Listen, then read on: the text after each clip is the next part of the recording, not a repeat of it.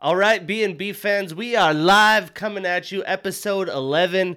Uh, can't believe that we're in double digits already. Two uh, business episodes, and then the rest being the weekly sports podcast. Have a lot of fun stuff on the agenda for this show, especially in the MMA world. So, fight fans, we're going to get into a stacked, and I mean straight up stacked UFC 259 card. I've been snowboarding all season. I ain't doing shit but watching this fight card. Can't wait, as it's probably one of the more exciting fight cards that I've seen in a long time. But before we dive into the agenda on the show, just got to talk a little bit about Fueled Supplements, the guys that are keeping us keeping me going here at uh, Business and Buckets. I don't know about you guys, but being sore after workouts is something I don't look forward to, especially when I'm getting back into a routine. Uh, that's why I'm thankful for my family over at Fueled Supplements uh, for supplying me with all the essential products to combat muscle soreness, increasing recovery time so I can get back into the gym faster feeling great. I absolutely love their essential amino acid, BCA, and hydration formula called Comeback. It's a plant based fermented essential amino acid and BCAs paired with a complete hydration complex, including coconut water and pink Himalayan sea salt for minerals and electrolyte balance. I tell you what, I'm a believer their new flavors are out with that are out of this world delicious. My favorite flavor is the blueberry slushy. And don't just take my word, try it yourself and save some money in the process when you use code BUCKETS at fueledsupplements.com. I share their links everywhere in my social media. Again, promo code BUCKETS at fueledsupplements.com for 20% off.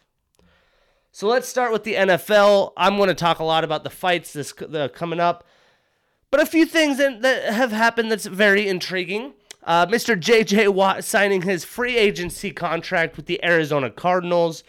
Uh, the rumor behind that was that he sent a DM to Kyler and said, I'm choosing Arizona. All the arrows are pointing up, and I believe in you. I think this shows, you know, I think uh, Kyler Murray's still a little underrated. I think a lot of analysts and people would rather take uh, Lamar Jackson as a franchise quarterback, but this shows people are believing in him. They're building something there. Obviously, the acquisition of um, DeAndre Hopkins probably played a part as he played in Houston as well. An awesome piece between free agency and the draft. It'll be interesting to see how that team really creates its roster because they got Seattle, you got San Francisco, you got Los Angeles. I think two of those teams are straight contenders, and the Seahawks and Cardinals are pretty close outside that bubble. So uh, it's going to be an interesting division. Super excited to think about all the free agency moves that are going to happen and some of the trades prior to the draft. Um, but hey, we've been hearing about Russell Wilson and his issue with pass rush. It's not going to get better, I can tell you that much. Having JJ Chandler Jones healthy, he came off an injury last year. They're going to be pushing the pace. Um, they're going to make Rambo scramble. Uh, he won't be cooking as much, so we'll see how that plays out. As that division is just stacked with edge rushers. You have Bosa in San Francisco. You have um, Aaron Donald and squad in LA. So yeah, it's going to be fun. Uh, poor Russell, though, uh, I'm sure he's not going to be pleased as he's been complaining about getting hit too often and that the Seahawks aren't seriously improving their offensive line. That's all I had to say. That was a big name move in. We'll keep track of free agency uh, as that happens in the draft. But let's talk shop in the mat, on the cage, as we have UFC 259 coming at us. But first, we're going to cover UFC Fight Night from the week prior. Um, going through the prelims on that card, another fight had got canceled post COVID. Fingers crossed, sending prayers that nothing happens at 259. Because, dude, there's good fights in the early prelims I want to watch. The whole prelim card that starts at 5 is stacked. And then obviously the pay per view. I will be attempting to buy this pay per view. I tried last time and it was out on the West Coast. So, Dana White, ESPN Plus, get your shit together, please. Uh, but one of the fights that I was excited about in the fight night was Alex Oliveira versus Randy Brown. Uh, that didn't happen due to some COVID compl- complications, but the card start- started off pretty good with Alexander Hernandez winning by unanimous de- or losing by unanimous decision to Thiago Moises. I took Moises in this fight. I said it's two guys that will probably be contending in a very tough division, lightweight division. Uh, but I knew that would be uh, you know, basically a fight that could leapfrog each guy's career. I, I think that you know, Hernandez was the fight at the beginning. It was a very close fight. Even Hernandez thinks that for some reason he should have got it. Um, Hernandez had more volume with 205 total strikes versus Moises' 183, but supposedly they landed the same amount. Um, and um, Moises was just more accurate with his striking. Um, but hey, I mean, it was an awesome fight, fun to watch. Super excited for these two guys' career. Tough loss for Hernandez, but I'm sure he'll bounce back. We had Alex Bruce Le- Leroy Caceres unanimous decision over Kevin um, Croom. We had talked about this being the battle of the nicknames, uh, the hillbilly. Uh, I can't remember his name, the hillbilly knockout or the hillbilly power. Um, but Caceres was a guy that I've seen from Ultimate Fighter that I always thought highly of and that would move his way up the rankings. He's somewhat struggled. Uh, but hey, after this fight, he's asking for a ranked opponent. I think he's deserving. He's on a four fight win streak. You know, he didn't look spectacular in this fight or spectacular in his previous fight. But hey, four fight win streak. He's starting to string some wins together. We see what he's capable of. I just don't think that, you know, he's going to be able to mesh with the upper echelon in this division. Uh, but it's good to see him continually win. I'm excited to see what he has in store.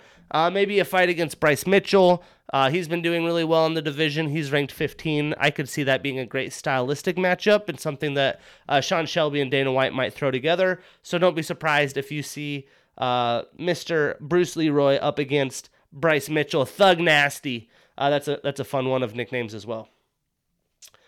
Finally, we had my boys Pedro Munhoz and Jimmy Rivera battle it out in a rematch. Uh, Jimmy Rivera had bested Pedro a few years ago. I had picked Jimmy in this matchup. But really, the story of this one was the calf kicks. You know, wrestling, uh, fighters that are very wrestling based.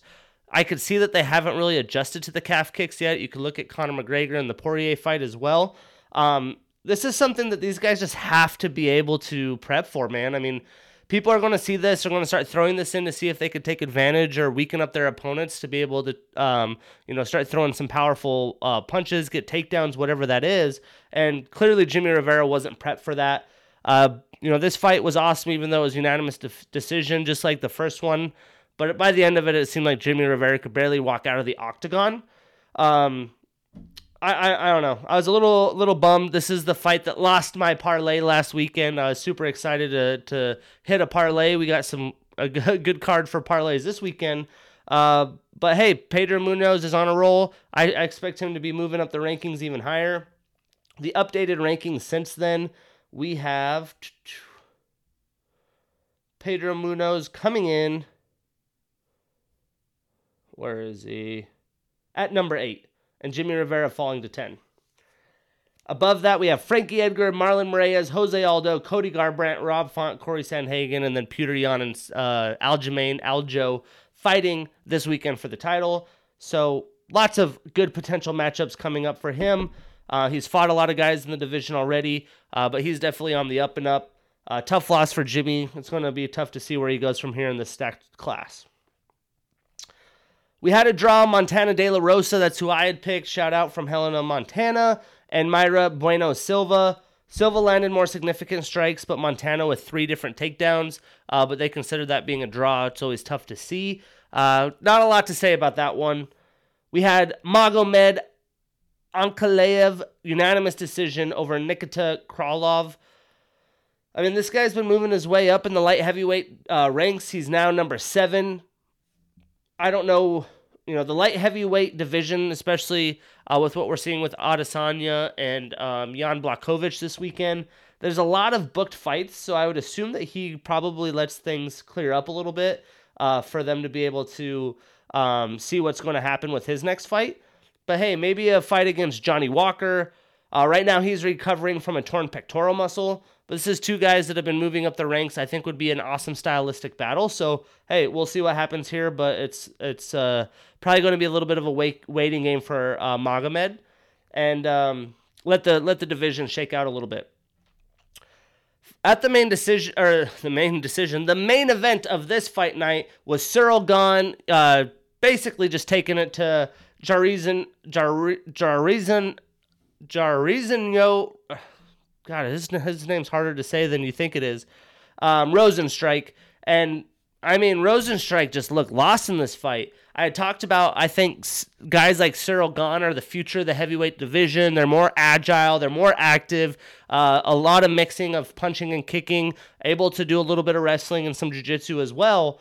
Um, but Rozenstruik couldn't hang with uh, Gane, and I think he found that out pretty quickly as he wasn't able to find his opening. I felt like he was looking for that power strike a few times, but just couldn't find the opening to take it. You could tell after the inter- or after the fight uh, in his interview that he was pretty bummed with his performance as well. And some people are blaming Gane on this fight, like, hey, he wasn't pushing the pace. He was controlling the octagon. He was pushing the pace. This definitely wasn't his fault, as he was able to take advantage. I would have liked to seen a finish here for sure, though, as he had uh, I'll say, uh, beaten up a few times and definitely rocked against the cage. Um, Gane man, what a fucking performance! I mean, this guy looks awesome. Super excited to see where this guy goes next. Is he's only been in the UFC for a little amount of time, and ever since I've seen him fight a couple fights ago, I knew that he was going to be moving his way up the rankings. As he's just so damn versatile and quick. I mean, Rozenstruik, uh, he was getting shocked with uh, jabs that were just rocking his head back. You could tell he wasn't able to pick up the pace. Uh, but damn, what an impressive performance by Gane. Looking at the heavyweight division, the way things stands, I would love to see him, you know, not jump up too high and just like, you know, force things.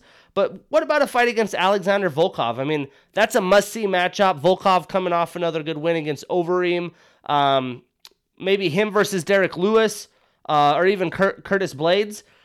I, I just think that would look more similar to what had just happened with Rozenstruik. So I'm all for an Alexander Volkov Cyril Gane matchup uh, that could potentially lead them into a contending fight, depending on how some of these other fights, like the Stipe fight, shake out. Uh, but damn, he's definitely got to be on people's radar after that. Outside of the fight night last week, Khamzat Chimaev had posted that he is going to retire. A little bit emotional, Dana White said. Um, you know, me personally, I don't expect him to sit out. I can imagine trying to recover from COVID, being booked a couple times against Leon Edwards, and having such a high of like high on life, all this dopamine. He'd been winning. He'd won what three fights in a matter of just a couple months. He became one of the biggest uh, rising stars in the UFC, and having to battle through this, I'm sure it's just a lot. But I would expect him to come back and fight probably in the next year or so. Um, so you just got to be able to manage the highs and lows with the athletes. And when you're thrown into the gauntlet of highs, I think it's just a, a, a, almost a depression crash, and that's what he's going through. But don't expect him to be officially retired. Let's talk 259. Three title fights. Holy shit, I'm super pumped for this fight card. I wish that COVID wasn't a thing so I could go somewhere with the boys and just uh, have a little uh, fiesta, you would say. Um, but starting off in the early prelims, this isn't even the fucking prelim card. We're talking early prelims. We got Tim Elliott, Jordan Espinoza, Tim Elliott being 34, Jordan being 31. I mean, both these guys in the flyweight division are pretty fucking awesome and just shows how stacked this card is. And I love Elliott, man. Tim is fun to watch. He's like the American redneck gangster, man. He's out there just kicking ass. He's high motor. Um, he's definitely had some tough fights lately. He's lost to guys like uh, Figueiredo, Brandon Royval, who's really been on the come up, Askar Askarov, and Mighty Mouse. Uh, but a recent win versus Ryan Benoit, putting him back on track. A win here against Jordan Espinoza could really boost him back up. You know, Espinoza's fighting in his prime, though. He's jumping into the level of competition, trying to show that he can move up in the rankings as well. Uh, but I feel like Elliott's just going to be pushing the pace too much, especially in the smaller octagon. I mean, does that matter in the flyweight division? I'm not sure. Uh, but I think that the experience and just the Clay Guida like motor is going to be a little bit too much for Espinoza. But I expect this to be a close fight. Definitely a, a tough fight for me to bet on, but I'm taking my guy, Tim Elliott. We got Rogerio Bontorin versus Kai Kara France. Uh, bon Bontorin is 28. France is 27. France is working with um, Izzy Squad for this card. They have three fighters in this camp in this card. Uh, both are ranked at number eight in the flyweight division. So obviously, who wins will take that ranking or higher and push the other one back. Um, both are coming off losses as well. You know, there was rumor before Cejudo had been champ champ that they would potentially cut this division, and these are two guys that are really trying to find their way. Um, you know, these are the type of guys that you're happy for that the flyweight division still exists. Um, France with a win over Mark De La Rosa. He's lost to Brandon Moreno, who we've seen how fucking tough he is, as he gets a rematch with Figueiredo. And then uh, he's also beat Tyson Nam in his knockout power. Uh, he's also lost to Brandon Royval.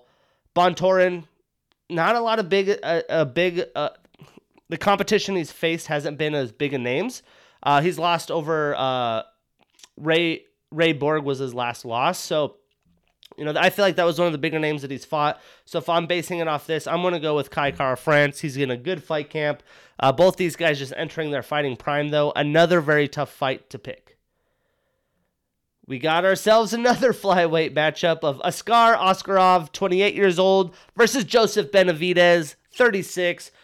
If you're a fight fan, you know what Benavidez. He tried to fight Figueiredo a couple times, tried to take it to him. Uh, he got it taken to him more um, than he was able to deliver against the very tough Deiveson Figueiredo. Uh, but hey, this is an awesome fight. You know, basically, Bene- Benavidez has fought everyone in this damn division, people even a couple weight classes uh, above him. Uh, he's been in the title fight situation. Askarov with the draw versus Moreno, uh, but wins over Tim Elliott and Alexandra Alexandra Pantoja.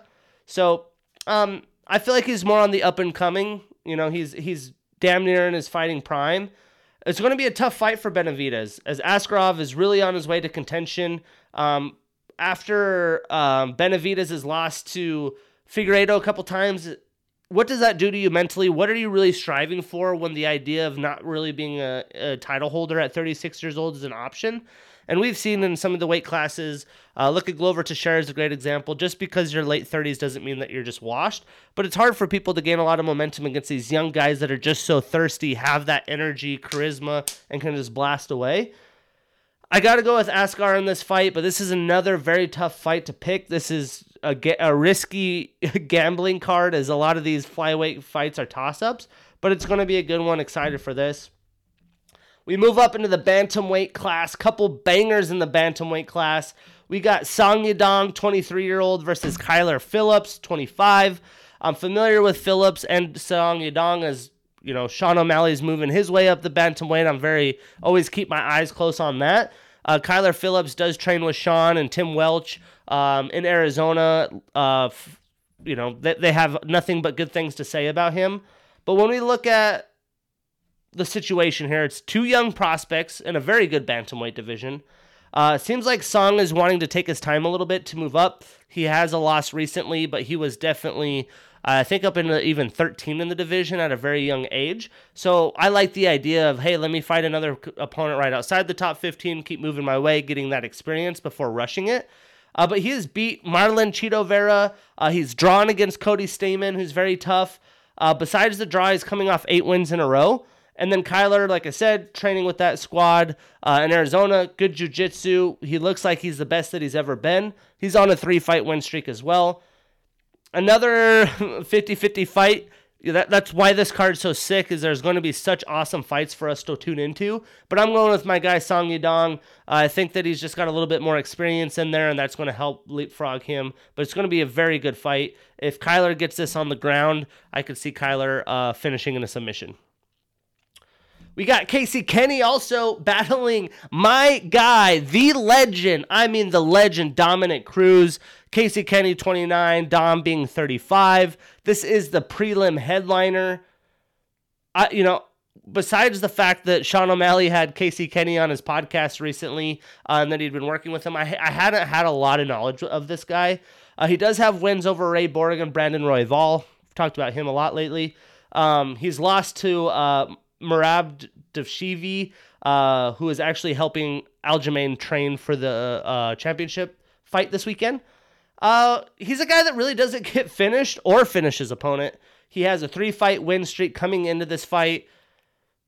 But we all know Dominick Cruz. If you're a fight fan, he's he was the first uh, title holder coming from the WEC. And what a fucking resume this guy has. He's just been through a lot of shit. We look at Cruz's um, history. He's coming off back to back losses. He got finished by Henry Cejudo, who uh, ended up getting champ champ status, and he got demolished by Cody Garbrandt. You know, that was the first eye opening fight to me, as I thought Cody Gar or not Cody Garbrandt. I thought um, Dominick Cruz was untouchable at that point, and Cody just fucking demolished him, was smoking him with punches. All that footwork, nice Muhammad Ali ish footwork that Dom has was no match to Cody's power and accuracy and speed to that point. Um, and I think that had to have been an eye opening moment for Dom, a little bit of a going back to the drawing drawing board. Before that, he had not lost a fight in 10 years. So you could imagine all that winning streak, all those things going. He probably had to change things up a little bit as the things that he were throwing just weren't landing with the viciousness that Cody did. Um, he's only fought once since 2016 after recovering from injuries like plantar fascia, which is in your foot. As a fighter, I could imagine that being very brutal. Um, he broke his arm. He's had shoulder injuries, and he also had a torn ACL a few, uh, a few years back his resume, he's beaten guys like TJ Dillashaw. He's beaten Mighty Mouse. He's beaten Urijah Faber and Joseph Benavidez. So he's beaten anyone who's anyone. And he really has to get another win to build this momentum. Um, he needs to be able to finish this guy, to be honest, probably early to hold his legacy up. And, um, you know, I don't know if retirement's something that he's thinking about right now, but he is on the um, com- uh, he, he is a commentator for the UFC. I believe he's contracted through ESPN as well. So he's got a lot of good things for him. He doesn't have to put his body through this, but I could tell that he really wants to be able to fight. He enjoys the game, but I don't know if he's fighting to continually move back and get the title again, or if he's fighting to have just a couple more wins and not have to end on a sour note. So this is a huge fight for him. Um, either way, you know, his career's in good hands. He's awesome as a commentator, one of my favorites, and I'm sure he'll do well. But let's go, Dom. Let's get the finish. I'm taking my guy. I'm putting him in the parlay, and I might even bet on the rounds in this fight. Damn, dude. It's crazy to think that the first fight on the main card, we have Thiago Santos, Alexander Rakic, 29 year old versus a 37 year old bona fide badass. Um, when I think of Rakic, man, I, I remember the last fight. He, I believe it was his last fight against Anthony Smith. He really just opened my eyes of how of an athletic monster this guy is. He is going to be terrorizing this division for a long time, ladies and gentlemen. Um, but now we have the fucking hammer, Thiago Santos. Uh, at 37 years old, after losing a tough one to Glover Teixeira, after coming back from his knees getting obliterated by Jon Jones. I mean, he obliterated Jon Jones's legs as well. Uh, but then to lose to an older vet like Teixeira really dampens your career at 37 years old. You know, we had talked about earlier, just because you're in the late 30s doesn't mean it's over. So, I, you know, I think he still has a lot of competitive uh, edge in him and some determination to get shit done. But this is a risky f- fight for him. If he wins this, especially in uh, great fashion, it could potentially leapfrog him to a title shot but you lose this, like, where do you go from here? Uh, it's really going to be tough to make a, a title run again. So, huge fight for Thiago Santos. You know, Rakic, you lose, his career will be okay, but he wins this. Holy shit, that's going to really blast his stock up, and he could probably fight for a title sooner than later. Um, you know, relating to the Thiago Santos Jon Jones fight, I actually got to see that in person. Uh, it was my birthday weekend. My first time watching a UFC card was Jon Jones, Amanda Nunes. I got to watch Jorge Masvidal knock the shit out of Ben Askren. Fastest knockout, the flying knee in UFC history. I was blitzed. It was a fucking awesome time. Uh, looking to do my 30th birthday in Vegas for the fights again next year. But he took Jon Jones as far as I've ever seen. Watching them in the rink in person, though, in the octagon, I didn't notice how fucked up Jon Jones' legs were I got to rewatch the fight. My friends that were at home watching were able to tell me about it a little bit more. But man, what an amazing fight! This guy's got potential. Um, you know, Glover Teixeira is an older vet, but you can't take away what that guy's done and is still doing. He's actually weighing in for the backup in the Jan Block Blachowicz it, um, fight, just in case someone, you know, all these fucking COVID weight issues, you know. So fuck, dude, Glover Teixeira might get in due to some bad circumstances. And if he won that fight, like, the MMA world's gonna be like, what the hell do we do? We got this old vet that's just beating the shit out of people, and I can't imagine him lasting very long.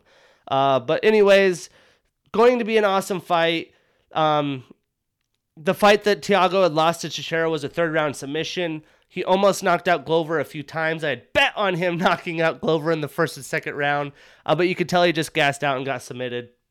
He's beat guys like Jan Blachowicz, uh, Kevin Holland, who's an up and coming stud fighting Derek Brunson in a couple weeks, Anthony Smith, Jack Hermansson, the Joker, and Nate Marquardt. So he's been through it, uh, but this Rakic guy is no joke. He's a fucking stud, and it's going to be an awesome firework battle to start the main card. That that would be a typical fight night headliner, in my opinion. And then another fight right after this, we have Islam uh, versus Drew Dober.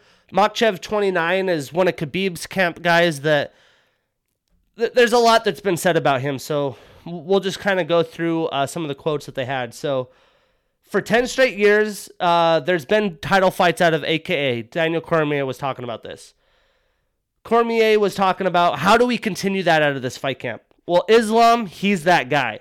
We all believe that right now Islam is the best guy with the best chance to be someone great with this camp, and that he has been victorious in 18 of his 19 professional outings and is currently on a six fight win streak um, within the Las Vegas promotion. He's had multiple matchups fall through since outpointing uh, Davi Ramos in UFC 242. But now he has Dober, who's won six of his last seven in the octagon. And this is going to be an opportunity for both of these guys to make a statement, especially Islam. You know, I wasn't as familiar with Islam until DC had started saying things and Khabib was talking about how dominant this guy is. Uh, but the UFC lightweight division, as we all know, uh, you know, debatably the best division in the UFC as of today. We have guys like Dustin Poirier, Conor McGregor, Michael Chandler, who just come in and is causing fireworks. Justin Gaethje, Charles, Charlie Olives, Charles Oliveira. Um, I mean, the pecking order is insane. But guys like Khabib says the perception is changing in the next few months because Islam's going to put on a show and he's going to be the guy that everyone's talking about. Um, but by the end of the year, it's going to be changed. He said, I don't think anyone could beat Makhachev right now. He will run the division. So um, it's going to be interesting to see what happens here. I've only watched one of this guy's fights. He took the guy down, did a typical Khabib, fucking grinded him out, submitted him. This is a tough fight, though. Drew Dober's no joke. Uh, he's on a three fight win streak, uh, and his last win was over Alexander Hernandez, who we had mentioned earlier. It's going to be fireworks. I'm going to have to pick Islam just because what DC and Khabib are, are, saying. I'm fucking sold on it. Drew Dober is great, but he's not like a, you know a title contender, champion type guy as of now. Uh, so this is going to be an awesome card. Second fight on the main card, and then we got back to back to back title fights. I don't know if this is my favorite because we're going for champ champ with uh, Izzy. But this is going to be a hell of a fight. You know, Aljamain's been talking shit on Peter Yan. Some people think Peter Yan got the interim title and isn't really deserved to be the full champion at bantamweight because uh, he did beat, you know, Jose Aldo, who's past his prime a little bit, has lost a few in a row. He got that title fight just because of his name, basically. But Yan, he's on a 10 fight win streak. He looked amazing versus Aldo. Really impressed me. Uh, performed better than I ever thought he would. Um, to be honest, I mean, Jose probably should have had the fight called or his, his corner call that fight, uh, but he's a tough soldier and wouldn't let that happen. He's beat guys like John Dodson, Urijah Faber, Jimmy Rivera, and then we got Sterling, five fight win streak. I think he's really improved the past two years. He was one of those guys like Alex Caceres that I liked. He's got the flashiness, got that it factor, the unorthodoxness. Uh, I just never thought that he had quite enough or had a strong suit to get him to a title fight or be a UFC champion. And I think he has that. His last fight over Corey Sandhagen fucking proved that as he destroyed him in the matter of seconds, got his back, choking him out. I don't think that he could rely on that with Petr just because of the cardio, the engine, and the amount of uh, strikes he's going to throw just to keep Aljamain away. Um, but he's beat guys like Renan Barão, Cody Stamann, Jimmy Rivera as well. Pedro Munhoz, and then lastly Corey Sandhagen. Um, he lost a couple years ago in 2017 to Marlon Moraes, but this was the savage Marlon Moraes, like the champion type Marlon Moraes before his chin got fucked up and he keeps getting knocked out. I mean, this is going to be awesome. I'm taking Aljamain, but this is another tough fight. I mean, none of these fights are really automatic except Amanda Nunes, in my opinion, uh, which makes this fight card so awesome. But hey, I'm giving you guys my picks. I always like to compete my picks against everybody else. I want you to give you guys the best news. I do my research. I've been watching fucking fights since Gabriel Gonzaga, Chuck Liddell, damn near religiously. And now we have them every Saturday. I keep talking about them on the show.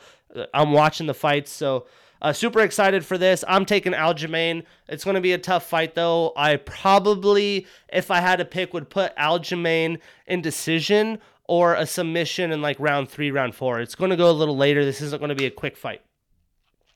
Then we got the GOAT, like, you know, we talk about women versus men and, and goats, but like she's definitely got to be the goat. She has champ champ status. She's defending both titles and hasn't even been really pushed. Germaine de Randamie pushed her pretty well, but I felt like Nunes knew what she was getting into, didn't really care. And I like Megan Anderson. She's kind of awkwardly cute. She's like a Twitch streamer, big gamer. Uh, she's too tall for my liking, though. Uh, but there was, it's just an interesting fight. I mean, when we look at Nunes, all the dominance that she's had, she's beat everybody. The only woman I would even put close to her is Valentin, Valentina Shevchenko, the bullet. But she was kind of wavering because she hadn't been balanced or challenged. They talked about potential retirement, like you know where does she go from here. Then she had a baby with Nina Ansaroff, and now she's supposedly re- reinvigorated.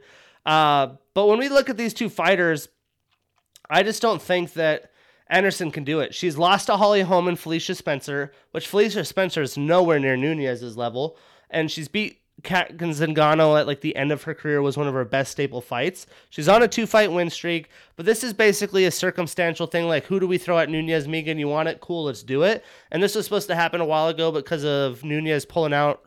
Couldn't remember if it was injury or COVID, but now it's finally happening. She's a minus 1250 favorite. I mean, that's all I got to say. If Vegas is putting those odds on, but I kind of want to fuck around and throw some money on that because what if what if Megan Anderson does win? It's kind of like betting on the Giants against the Patriots back in the day when the Patriots were undefeated. That's why you fight. You never know. But I expect Amanda Nunes to do this in pretty quick fashion. I'm betting on first, second, maybe even third round finish. Uh, I'm feeling definitely a second round finish. And then we got the battle. The Polish hammer Jan Blachowicz, 38 years old, versus Israel Adesanya, stylebender, 31 years old. Says, hey, I want to challenge. i will go up to light heavyweight. Izzy, I know you want to challenge, but we know that you just want Jon Jones. You want that part of your legacy. You want to beat the best guys, and I don't blame you. But this is no fucking slouch. Um, Jan is on a four fight win streak this guy had been brutalized by the division. Looked like he was just going to be kind of lingering until the UFC had cut him. And then he changed his game up a little bit. And he has very impressive wins over Dominick Reyes, who, again, was one of the guys that pushed, besides Thiago Santos, Jon Jones to the limit. Some people think that Dominick Reyes actually won that fight. And I thought Dom was going to beat Jan. And Jan fucking blasted him open and just made him look silly. He's beat Corey Anderson, Ronaldo Souza, Luke Rockhold, and the killer gorilla Jared Cannonier. He's also lost to the guys like Corey Anderson. They've split that. Thiago Santos and Alexander Gustafsson. But with the power and the way he's changed things up, I mean, this guy's deadly. I almost have a hunch that Jon Jones went to heavyweight at a very specific time. He watched this guy fight, and after battling Santos, battling Reyes. He's like, dude, I don't want to fucking have to do with this. I'd rather go up to heavyweight and prove that I'm the GOAT and go beat fucking Stipe or Ngannou. I would rather fight Ngannou than Jan Blachowicz right now or Thiago Santos or Dominick Reyes because they're better all around fighters. If you can take down Ngannou and avoid that fucking ferocious power, um, it's pretty simple. I mean, look what DC had done and some of the other wrestlers. Uh, Stipe versus Blachowicz, that's a little different. I think Stipe is the go of heavyweight outside of if Jon Jones wins that fight. But yeah, either way, this shit's going to be nasty. I'm super excited. Izzy really hasn't been challenged. He's the undisputed uh, uh, champion. I can read down the list of names that he's beat, but really the only fight that I've seen where he's really been tested and he still won by unanimous decision was Kelvin Gastelum in this small cage, I feel like Izzy's really going to be using a lot of fakes, probably putting in some kicks, the calf kicks, and try to outscore Jan. Jan hasn't fought anyone like Izzy. I know that in um, I can't remember if it was the full fight breakdown or um, the embedded, but he's training with a guy that's a very good Polish boxer that has really good footwork to try to match Izzy. You know, can't really match him, but something to good to prepare for. Uh, but dude, if he connects, I you know Izzy hasn't been knocked out. I've seen him take some hits, but this guy, man, I think it's a little bit different. And you know, Izzy said, "Don't be surprised if I weigh in at 200 pounds." So there's going to definitely be a weight difference there. But Izzy, he's beat Paulo Costa, wine drunk Paulo Costa, destroyed him.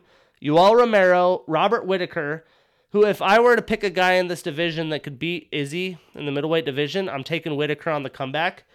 Uh, Kelvin Gastelum, Silva, obviously past his prime. Derek Brunson, Brad Tavares, Marvin Vettori, who's like five in the division now.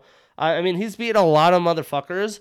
Uh, but this is the next level. This is Paulo Costa that, you know, isn't a little bitch. So it's going to be a hell of a card. I'm super excited. I'm taking Adesanya. I'm taking Adesanya third, four round, fourth round finish. I think that he just is a little bit too much. He's going to tire out Jan, but man, Jan Jan connects early. It's going to be crazy. I gave you guys my picks. You see how fucking stoked I am.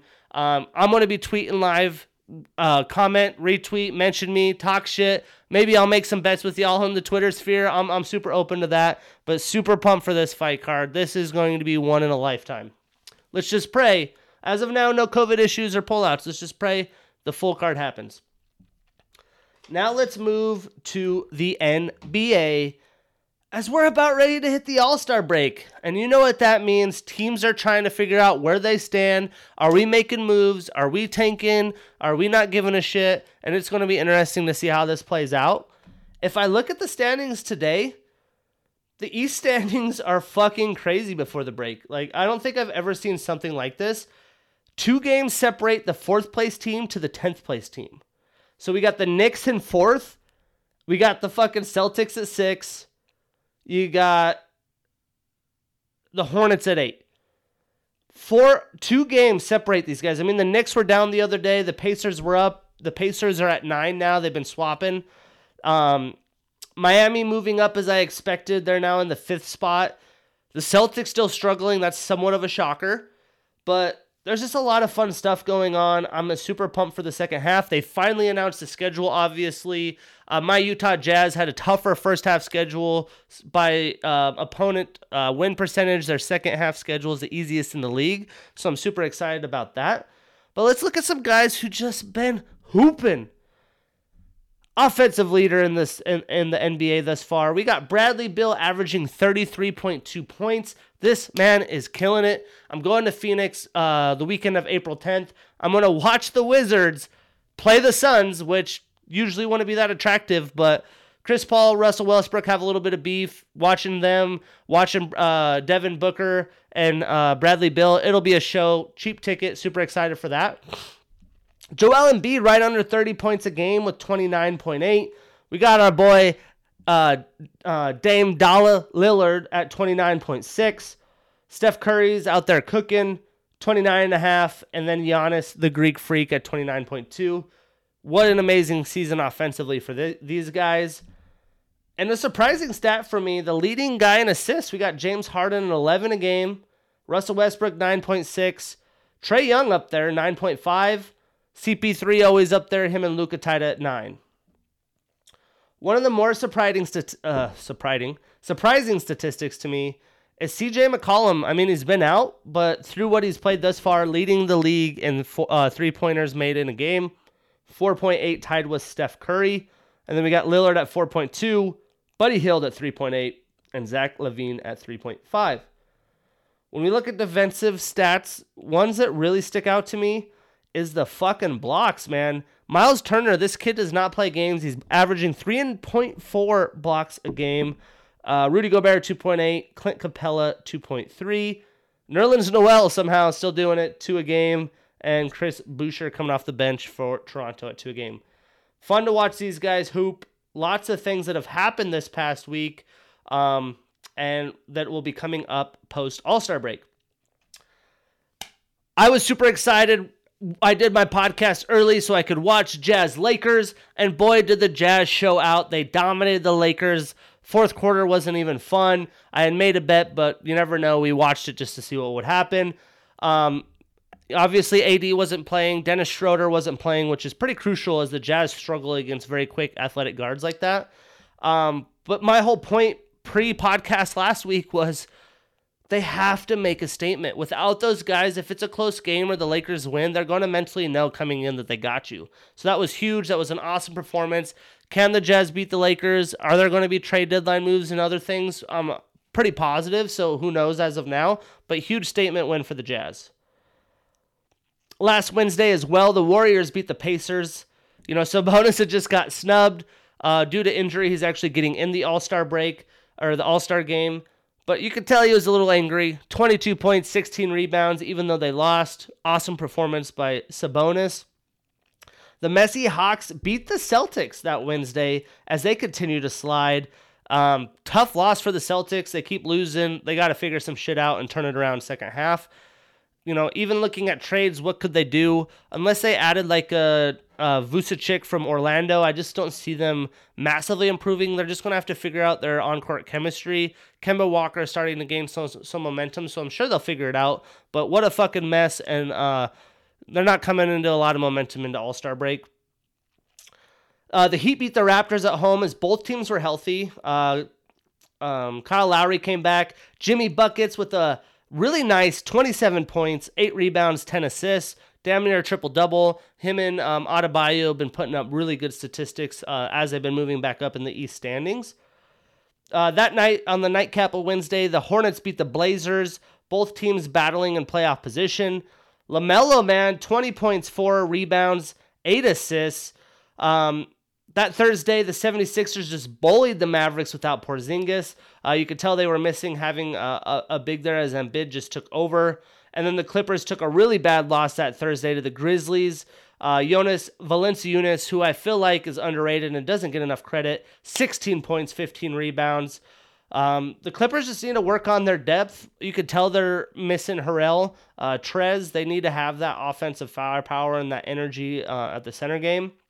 And then the Nuggets on Thursday dropped one to the Wizards as Bradley Beal just took over with 33 points, even though Jamal Murray also scored 34.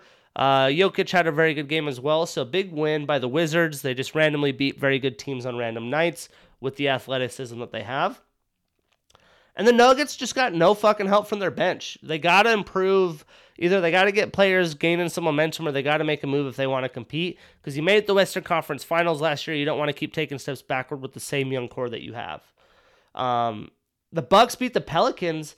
Zion with 34 points, 8 rebounds, 6 assists. I had talked about him needing to get more rebounds. He rebounds, they win games. Uh, he battled with the Greek Freak, who also had 38 points and 10 rebounds. So awesome must see TV that night. Jimmy B keeping it rolling, man. Uh, the, on Friday night, the Jazz took it to, or the Heat took it to the Jazz. Jimmy Butler was just finding his moves every time they put Bojan Bogdanovic on him. He was taking advantage. 33 points, 10 rebounds, 8 assists. Um, the Celtics got back on track finally against the Pacers. The Pacers sliding damn near just as bad as the uh, uh, Celtics. Obviously, they're dealing with a few in- injuries and things, but like I said, Kemba Rowland, 32 points on 19 shots, looking efficient. Uh, the Warriors bested the Hornets. Draymond Green getting a triple double, 11 points, 12 rebounds, 19 assists. Uh, and Curry dropped a whopping 29 and 9. Uh, fun game. Watching Steph, watching LaMelo. Uh, must see TV right there. He kept the game close with 22, 7, and 6. He's running away with Rookie of the Year. Michael Jordan came out and said he's even, you know, doing more than they expected. So um, I think a lot of people weren't aren't surprised by that. We I definitely expected him to be better than Lonzo. No offense, Lonzo, uh, but he's doing really good. It's it's fun to watch. The Lakers got back on track with a big win over the Blazers after that th- four game skid, I believe. Lillard with 35 points and LBJ 28 points, 11 rebounds, 7 assists, consistently putting up damn near triple double uh, numbers a night without AD. And the Cavs, man, beating the number one team in the East. Sexton leading the way. That's Collin Sexton, Darius Garland, 28 and 25. Both of them taking control. Even though Embiid really did work, he had 42 points, 13 rebounds, 6 assists. It just wasn't enough. Uh, Simmons and Joel just not getting a lot of help. I, I feel like the Sixers got to make a move too if they really want to win a championship. Uh, but Embiid's got to be the front runner MVP. And then look at the Spurs. They're always fucking lingering. They're still there. They're still battling. Uh, they quietly beat the Pelicans behind DeMar DeRozan's 32 points, 11 assists. I love seeing DeRozan do well. That poor guy got shipped out of Toronto. They brought in Kawhi, won a championship. If you're Toronto, you knew it had to be done. Uh, but I love seeing DeRozan do well as he kind of just gets, you know, he's gets thrown under the bridge with the water. So it's good to see him do well. Uh, the Knicks beat the Pacers. Randle continuing to do Randle things. One of the most crazy things I had heard is people are saying that Julius Randle is better than prime Chris Bosh. Don't even come at me with that shit. Chris Bosh is should be a Hall of Famer. Uh, doesn't get enough credit, but his level of play is arms and legs above Randle. Even though I do like Randle and typically try to get him on my fantasy team, had him on my fantasy last year and he shit on me, so I didn't draft him this year, but he's doing well. And then the Mavs beat the Nets on Saturday without KD and Kyrie. Got to win that game without those guys playing. Uh, James Harden still putting up a good game, but good to see Luka and team back on track.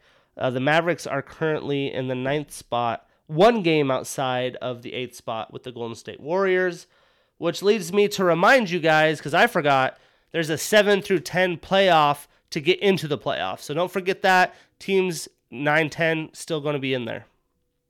It could be pretty fun. It's like the one, one game wild card in baseball that they did. The Bucks beat the Clippers on Sunday. Ugly game from PG, but Giannis had 36 points, 14 rebounds.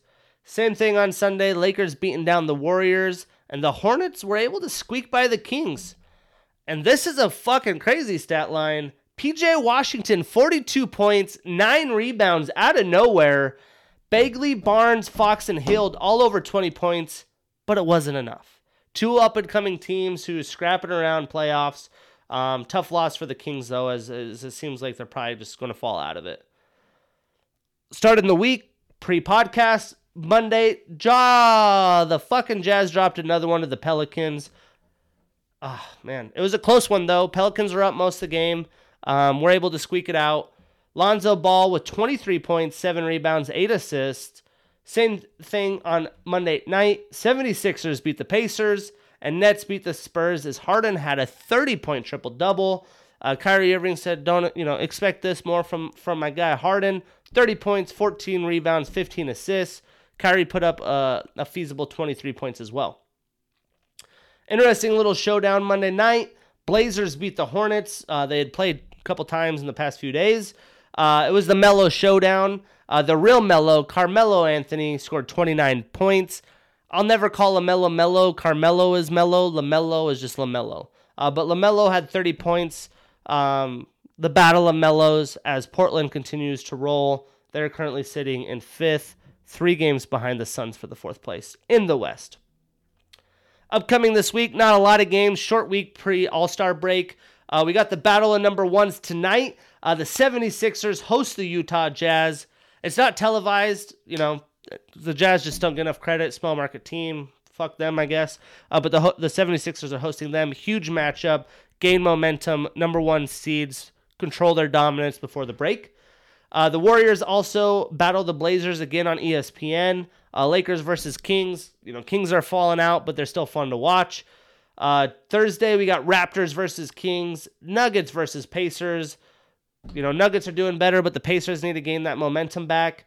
Heat versus Pelicans on TNT, the only game on TNT. Usually do double headers, but there's only one. Uh, Kings versus Blazers and Warriors versus Suns to cap it off.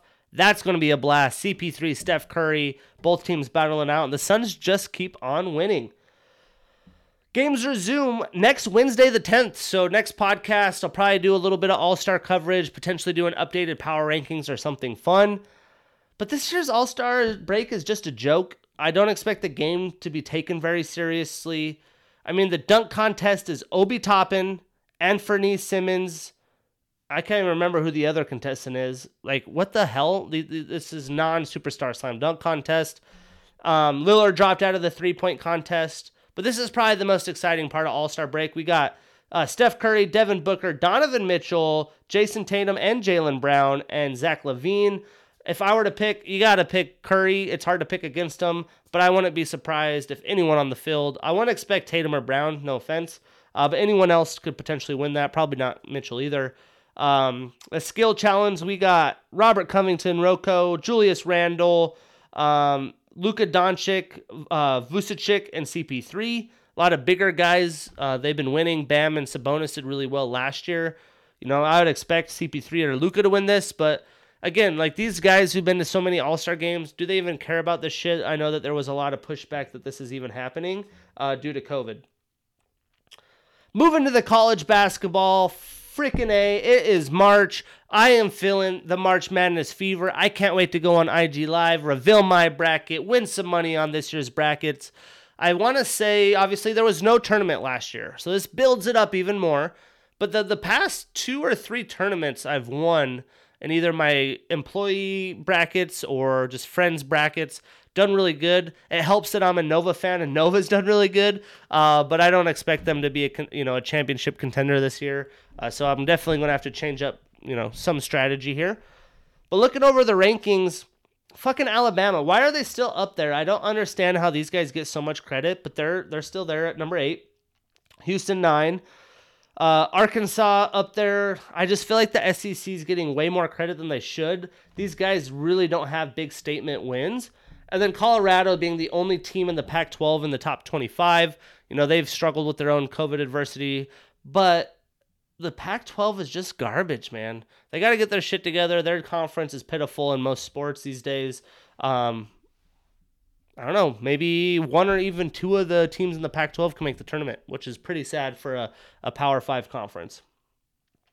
Last week we had talked about these blue bloods just making momentum, trying to get their names in, and it's much of the same this week. Michigan State battling Duke, Syracuse, they're all on the outside looking in, but if they continually win, they could potentially get a spot, which would suck for a you know a mid-market team or a younger up and coming team who you'd rather see, but these teams are getting momentum and they need to make moves in the conference tournament coming up, and they probably have to win out. Kentucky looks like they're out. North Carolina is barely in. Louisville still has to prove it. It's just interesting seeing all these big names that were like always probably like an Elite Eight team that you'd put in your tournament uh, bracket and would be one of the more powerhouse teams struggling to get in. And I have mentioned the freshmen, you know, how they're able to put one and dones in, so it takes a while to build chemistry. But this is what, you know, it's hard to predict things until you see the matchups in the bracket. But some of these teams might surprise you and go pretty far because they're getting the experience from these young guys at the right time. They have good coaching, they'll figure it out. Recapping what had happened since the last podcast, though. Last Wednesday, Arkansas beat Alabama handily. Moses Moody, their top player, dropped to 24 points. I just think these teams are still overrated, but big win for Arkansas. Shows you Alabama sucks. Why are there eight? I don't know. Uh, Virginia dropped a close one to an unranked North Carolina State. Tough loss for Virginia.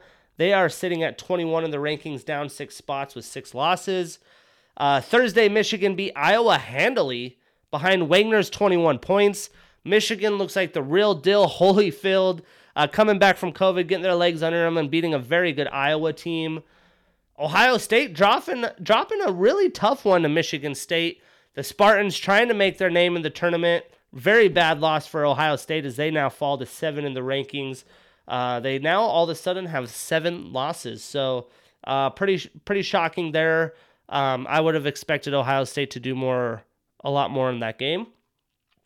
Colorado smoked uh, USC, who was then ranked 19, the only decently ranked Pac 12 team. Tough loss for them. That's probably why Colorado is now sitting at 24.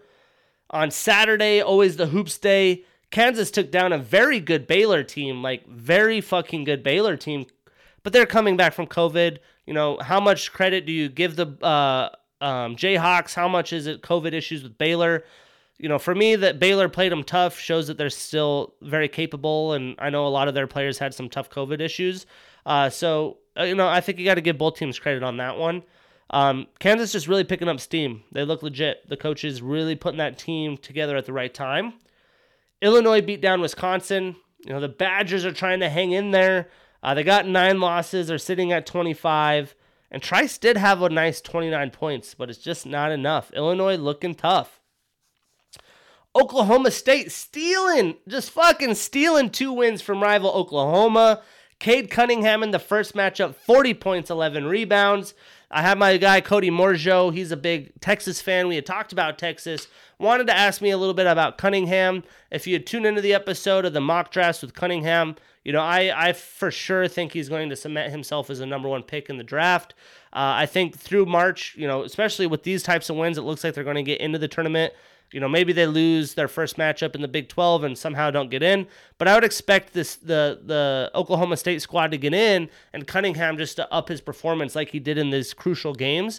The kid's tall, he's getting things figured out. He's lengthy, he's quick. He's just a stud and he looks like an NBA caliber player. He reminds me a lot of Tyrese Haliburton who's playing for the Kings and is doing awesome if it wasn't probably for LaMelo Hoopin, he'd probably be rookie of the year. So I expect this guy to be dangerous. A lot of the NBA though, because of the lottery, it depends who you get put on. I mean, look at the fucking Knicks. What if you got drafted to the Knicks? They're always trying to get guards. Like that's going to be pretty brutal. Uh, we're looking at teams in the standings that are garbage. I mean, it's it just really depends on the culture fit. Um, just like NFL, just because you're talented doesn't always mean it's going to work. But I expect this guy to have a bright future. I'm excited to continually watch his games. I know Oklahoma State plays Thursday. We'll get to that in a minute. I'll be watching that. Tune in. That Big 12 tournament is going to be savage, and I'm excited to see him on the on the the bright lights because we're actually having a tournament this year. Last year was so brutal, no tournament. I'm excited. Hopefully, there's a lot of fans next year so I can catch one. Still haven't been to a, a tournament game. Um, I'm in the Seattle area. They have them in Spokane from time to time. So hopefully next year can make that happen. Florida State drops one to North Carolina. Those Tar Heels hanging around, man, uh, trying to keep their tournament life going as well. Florida State, very tough squad. That drops them to 11 in the rankings. They got four losses on the season. Uh, Creighton, you know, build the momentum, beat the shit out of Villanova. They're trying to prove their point. I've said that I think they're a little overrated. Uh, they lost to unranked Xavier on Saturday. Tough loss for them. And then Texas dropped again to Texas Tech. Uh, you know, they can't keep losing. That Big 12's too tough. Uh, they got to figure their shit out. Kai Jones is definitely improving, and I think he could help them separate themselves. Uh, but Jones, man, you got to start hitting your shots. USC dropped another conference game to Utah. That kicks them out of the rankings. It looks like the Pac 12 is just super overrated. And then Tennessee loses to an unranked Auburn. Tennessee just now falling outside the top 25. On Sunday, Butler beat Villanova. Nova Nation letting me down again. Um, that would put them out of a potential one and two seed, I would assume, unless everything goes right in the Big 12 tournament and, and they get some help from other teams. Um, Iowa got revenge over Iowa, Ohio State on the road. Ohio State came and beat Iowa in their house in a snowstorm. Iowa able to get back on track. And a lot of it, Luka Garza's back. 24 points, 11 rebounds. As Luke, uh, as Luke Garza goes, I feel like the Iowa Hawkeyes go. So watch out. They be able to beat Ohio State. They did lose earlier in the week to Michigan, but they're they're coming back on track. Illinois smoked Michigan, literally smoked Michigan, and Michigan looked like they didn't want to even play or be a part of that game from the get go as I'm trying to analyze this and like where does this put these teams? Is Michigan a fake contender? Is Illinois just that good and I didn't know? I think it's kind of like that Baylor Kansas game. Um, you know, Michigan it didn't look like they really had it in them. They've had some COVID issues. Illinois has been gaining a lot of momentum. I expect if they played out of five times, it wouldn't look like that. But who knows? Maybe Michigan, this was just a turning point for them. Um, it's going to be interesting to see what happens in the next couple games for those teams. Not necessarily Illinois because they're, they're proving a point. They're about to get a one seed probably, but Michigan definitely needs to come back quick after that. Baylor beat West Virginia in overtime. This shows me to first game back from COVID, two week layoff. Your best players having some pretty tough COVID issues. Um, barely lose to Kansas. That's a tough loss, obviously. But then to beat a very, very good West Virginia team, uh, team in overtime shows that they were able to get the conditioning back, have the legs, have the heart to do it. I just really like this Baylor team, um, and getting a win like that, I think, proves a lot. Purdue beat Wisconsin. Wisconsin losing another one, man. I don't know how this team's still ranked. They got nine losses, which is damn near two more than anyone. Kansas has eight, and so does Purdue, that are still in the top 25. I just this I don't see this team really gaining a lot more traction in the tournament. They would have to have a really good opponents matched up for them to do much. This upcoming week, though, last weekend, jam packed games before conference tournament next week, and then we get to start talking about that. I'll release the bracket. We'll dissect the bracket on the show. Um, but Big East uh, Battle Wednesday before tournament, as Creighton travels to Philly this time to take on Villanova in that rematch.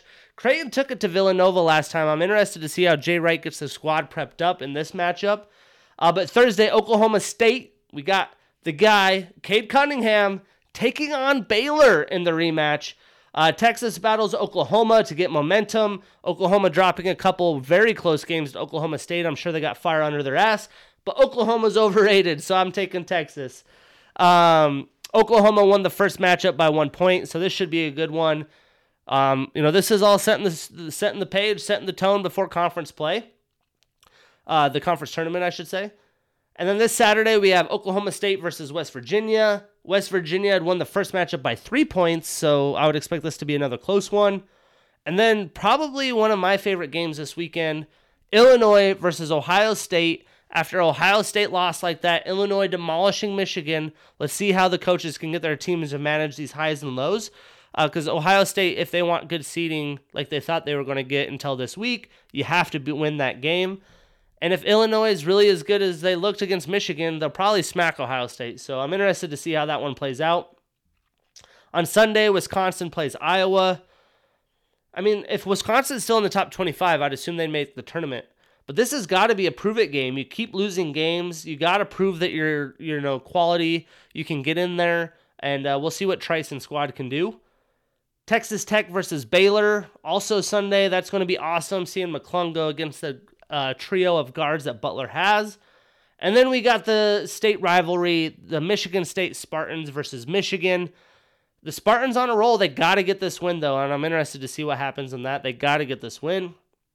And then the conference tournaments will start, I believe, on Tuesday with the low seeded games.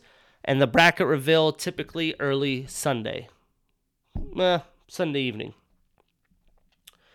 So you got a few more minutes before the battery dies. Let's finish out the show. We got a little bit of MLB. Supercross is off this weekend. Uh, they have a Saturday race in Daytona coming up for the next podcast, so we'll talk about that as they're in their midseason break. Um, couple just headlines in baseball. First one: Why the hell is Mickey Callaway still with the Angels? After the Mets and Indians both said that they're not surprised about this news of him and sexual harassment, Maddon, it's a bad look. Like we got Trout, we need to win now. Get the hell, get the hell, get rid of him and the him the hell out of the clubhouse. Um, AAA supposedly going to be postponed a month. That's of now. I'm sure that's not going to be official. It could get postponed again. I feel for these players, man. Baseball has to be one of the hardest sports to make it to a professional roster. And last year, them not having no season, this year getting postponed. We'll see what happens with the season. But these kids are going through a lot, especially the kids from from overseas in AAA. Um, I did a, a college thesis on baseball and how it's a rich person sport, and you really have to battle your way. I got a lot of heated sports debates when people thought Kyler Murray was going to play baseball. It's like, dude, would you take a shitty contract getting drafted in baseball to have to work your way up through all these leagues and have the potential to get that fat payday? Or do you want to be a starting number one overall quarterback and get a gigantic payday guaranteed right away and you're a superstar? I ask all of you guys on Business and Buckets, my fans, if to name me probably 15 baseball players uh, or five players on one team, I'd be surprised if most of you could. Not a lot of people know baseball players everyone knows starting quarterbacks in the NFL. Like that's no shock. So I, I just feel for these AAA guys. And then the segments that I'm bringing out every week, we got my non-story story and the best sports take of the week. I was looking for a good sports take. I couldn't find one. If you guys have a sports take, message me at uh, Podcast Buckets on Twitter, um, at Business and Buckets Podcast on Instagram, wherever. Throw them to me. I could put your sports takes on here, but there was nothing that really stuck out for me that I really wanted to share. But my non story story is in baseball, and that's Trey Mancini. He's one of my favorite guys uh, in the league. I, I had drafted him in fantasy. Uh, he had done 35 home runs and 97 RBIs the year before, and then he got diagnosed with colon cancer, which can be pretty brutal. Uh, but he's recovered. He's playing. He got a standing ovation in, in uh, spring training, which is really awesome that's my non-story story. Just a you know round of applause, Trey Mancini. It's great to see out there. I feel like these baseball guys don't get a lot of uh, respect, but super excited to see what he can do in his recovery. That's it. Business episode 11, uh, Business and Buckets episode 11. We're in the teens, baby. We're going to keep this thing going, keep improving the show. And shout out Fueled Supplements for keeping my lights on, keeping me going. Uh, check them out, fueledsupplements.com. Use my code, promotion code Buckets for 20% off. Get your proteins, get your pre workouts, get your fueled greens, whatever you need. They got you covered. And we'll come at you next week after this awesome fight card. A little bit of All Star break, got Supercross coming back. Uh, talk to you then, guys.